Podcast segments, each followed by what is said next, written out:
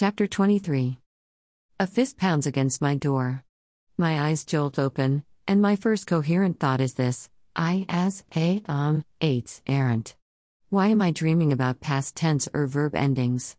I'm exhausted. So tired. So so, What, what, what?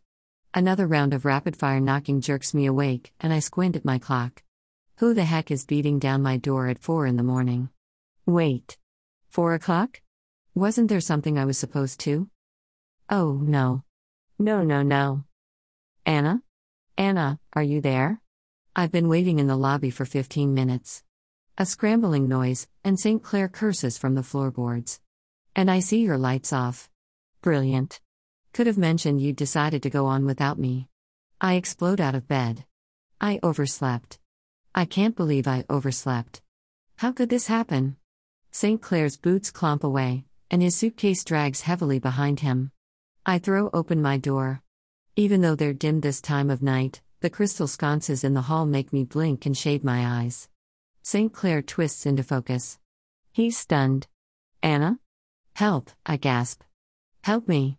He drops his suitcase and runs to me. Are you all right? What happened? I pull him in and flick on my light. The room is illuminated in its disheveled entirety. My luggage with its zippers open and clothes piled on top like acrobats. Toiletries scattered around my sink. Bed sheets twined into ropes. And me. Belatedly, I remember that not only is my hair crazy and my face smeared with zit cream, but I'm also wearing matching flannel Batman pajamas. No way. He's gleeful. You slept in? I woke you up? I fall to the floor and frantically squish clothes into my suitcase. You haven't packed yet? I was gonna finish this morning. Would you freaking help already? I tug on a zipper. It catches a yellow bat symbol, and I scream in frustration. We're going to miss our flight. We're going to miss it, and it's my fault. And who knows when the next plane will leave, and we'll be stuck here all day, and I'll never make it in time for Bridge and Toph's show. And St. Clair's mom will cry when she has to go to the hospital without him for her first round of internal radiation, because he'll be stuck in an airport on the other side of the world, and it's all my fault. Okay, okay. He takes the zipper and wiggles it from my pajama bottoms. I make a strange sound between a moan and a squeal. The suitcase finally lets go, and St. Clair rests his arms on my shoulders to steady them. Get dressed. Wipe your face off. I'll take care of the rest. Yes, one thing at a time.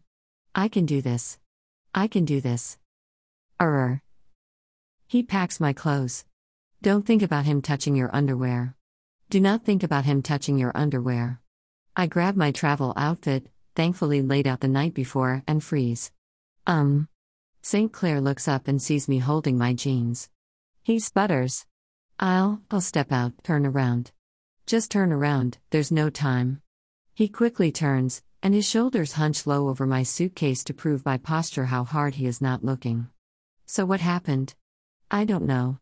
Another glance to ensure his continued state of not looking, and then I rip off my clothes in one fast swoop. I am now officially stark naked in the room with the most beautiful boy I know. Funny, but this isn't how I imagined this moment. No. Not funny. 100% the exact opposite of funny. I think I maybe, possibly, vaguely remember hitting the snooze button. I jabber to cover my mortification. Only I guess it was the off button. But I had the alarm on my phone set, too, so I don't know what happened. Underwear, on. Did you turn the ringer back on last night? What?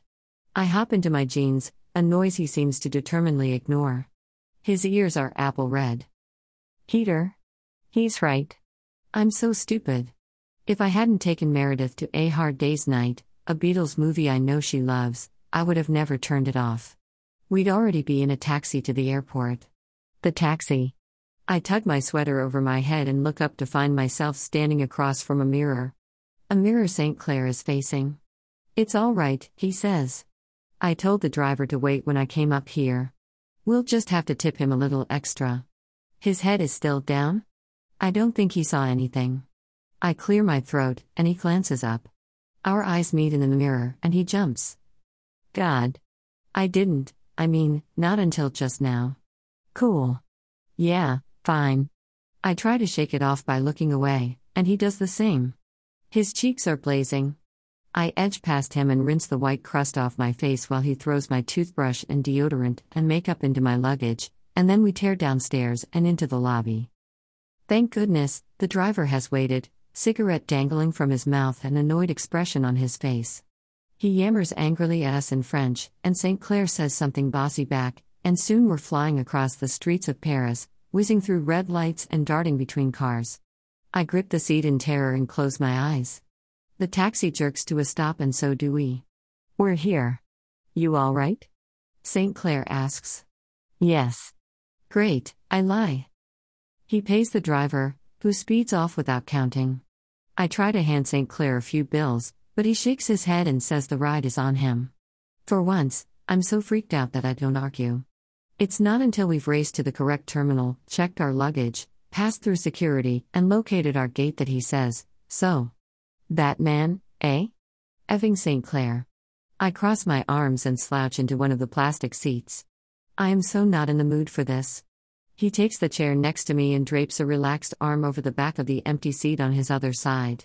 The man across from us is engrossed in his laptop, and I pretend to be engrossed in his laptop, too. Well, the back of it. St. Clair hums under his breath. When I don't respond, he sings quietly. Jingle bells, Batman smells, Robin flew away. Yes, great, I get it. Ha ha. Stupid me. What? It's just a Christmas song. He grins and continues a bit louder. Batmobile lost a wheel on the M1 motorway. Hey. Wait. I frown. What? What, what? You're singing it wrong. No, I'm not. He pauses. How do you sing it? I pat my coat, double checking for my passport. Phew. Still there. It's jingle bells, Batman smells, Robin laid an egg, St. Clair snorts. Laid an egg? Robin didn't lay an egg, Batmobile lost a wheel, and the Joker got away. He stares at me for a moment, and then says with perfect conviction, No. Yes. I mean, seriously, what's up with the motorway thing? M1 motorway. Connects London to Leeds. I smirk. Batman is American. He doesn't take the M1 motorway. When he's on holiday, he does. Who says Batman has time to vacation? Why are we arguing about Batman? He leans forward. You're derailing us from the real topic. The fact that you, Anna Oliphant, slept in today. Thanks. You. He prods my leg with a finger. Slept in. I focus on the guy's laptop again. Yeah. You mentioned that. He flashes a crooked smile and shrugs, that full bodied movement that turns him from English to French. Hey, we made it, didn't we? No harm done. I yank out a book from my backpack, Your Movie Sucks, a collection of Roger Ebert's favorite reviews of bad movies. A visual cue for him to leave me alone. St. Clair takes the hint. He slumps and taps his feet on the ugly blue carpeting. I feel guilty for being so harsh.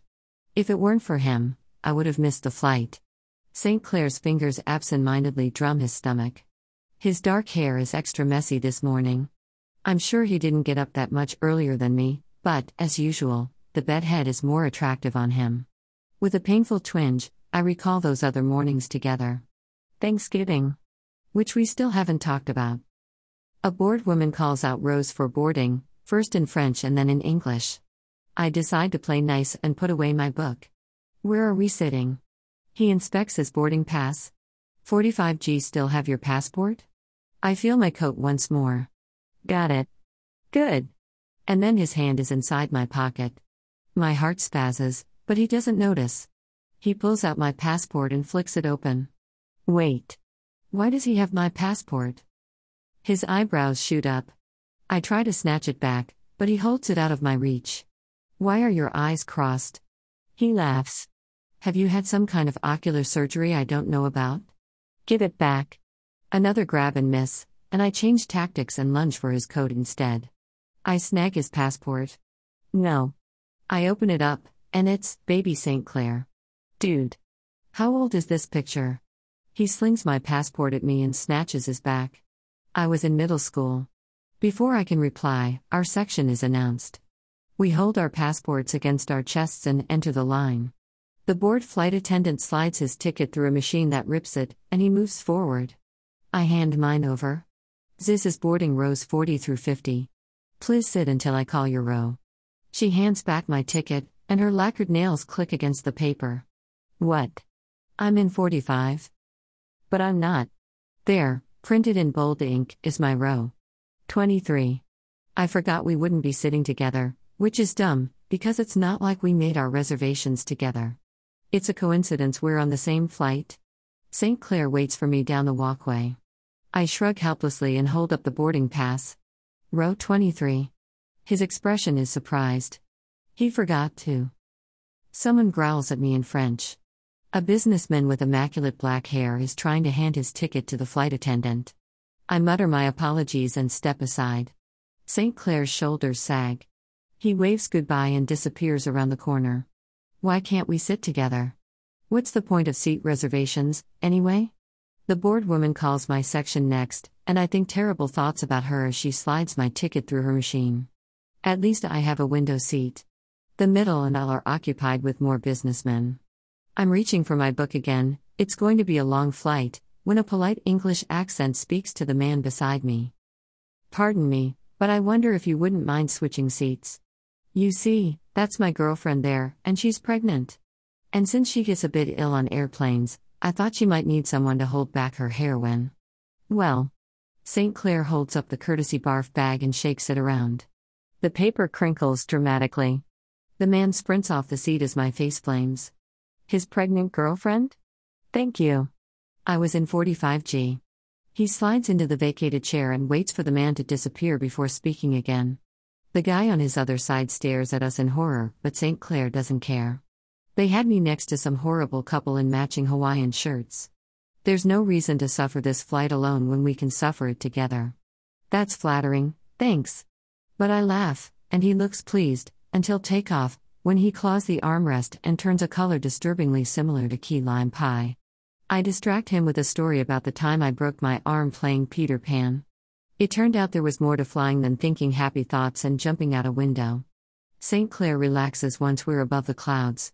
Time passes quickly for an eight hour flight. We don't talk about what waits on the other side of the ocean. Not his mother. Not Toph. Instead, we browse Sky Mall. We play the if you had to buy one thing off each page game. He laughs when I choose the hot dog toaster, and I tease him about the fogless shower mirror and the world's largest crossword puzzle. At least they're practical, he says. What are you gonna do with a giant crossword poster? Oh, I'm sorry, Anna. I can't go to the movies tonight. I'm working on 2000 Across, Norwegian Bird Call. At least I'm not buying a large plastic rock for hiding unsightly utility posts. You realize you have no lawn? I could hide other stuff. Like, failed French tests. Or illegal moonshining equipment. He doubles over with that wonderful boyish laughter, and I grin. But what will you do with a motorized swimming pool snack float? Use it in the bathtub. He wipes a tear from his cheek. Oh, look. A Mount Rushmore garden statue. Just what you need, Anna. And only $40. A bargain? We get stumped on the page of golfing accessories, so we switch to drawing rude pictures of the other people on the plane, followed by rude pictures of Euro Disney guy. St. Clair's eyes glint as he sketches the man falling down the Panthéon spiral staircase. There's a lot of blood. And Mickey Mouse ears. After a few hours, he grows sleepy. His head sinks against my shoulder. I don't dare move. The sun is coming up, and the sky is pink and orange and makes me think of sherbet. I sniff his hair. Not out of weirdness. It's just. There.